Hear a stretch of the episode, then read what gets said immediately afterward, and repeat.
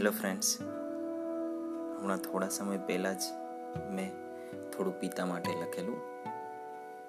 તો આજે ઈચ્છા થઈ કે થોડું મા માટે પણ લખું. મા, એક એવો શબ્દ કે જ્યાં ભગવાન પણ હંમેશા ઝૂકે છે.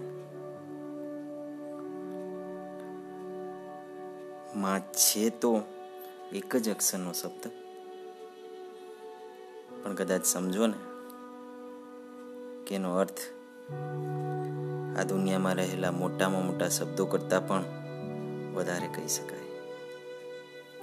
કદાચ એવું પણ કહી શકાય કે એનાથી બી વધુ કંઈક હોઈ શકે. હંમેશા કહેવાય છે ને, માં જ્યારે દુનિયા પર આવે છે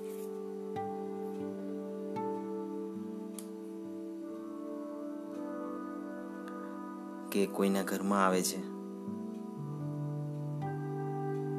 કે ભણેલી હોય કે ના હોય?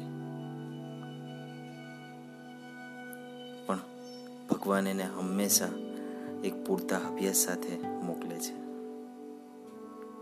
અને એ અભ્યાસ એટલે પ્રેમનો અભ્યાસ.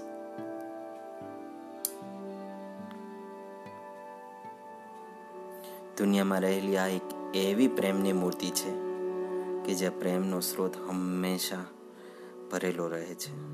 અવિરત અચલ. હા, બસ, ખાલી પણ થાય છે.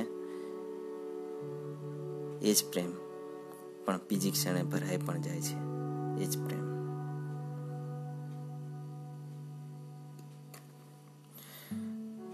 સમજો ને પ્રેમનું એક એવું ઉદાહરણ છે, માં, કે જ્યાં તમારી બધી જ ઈચ્છાઓ પૂછવામાં નથી આવતી. બસ. તમને આપવામાં આવે છે તો બસ એક પ્રેમ.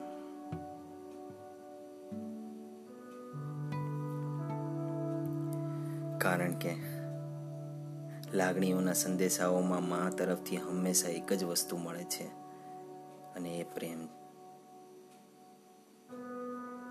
કેમ કે એનું પણ ભગવાન સાથે વાતચીત થયેલી હોય છે.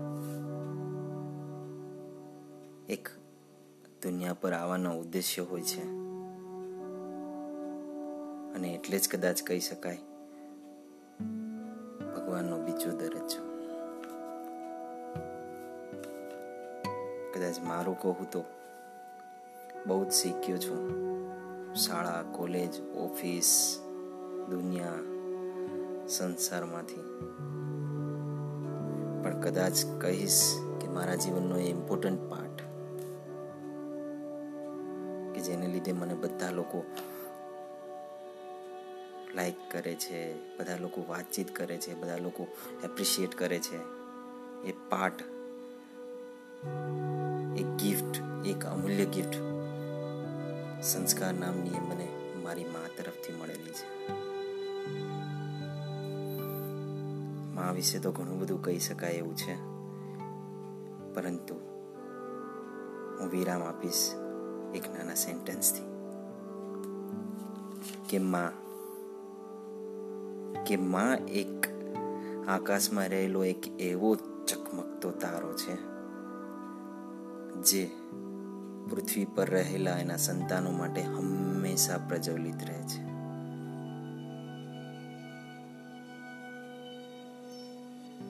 random.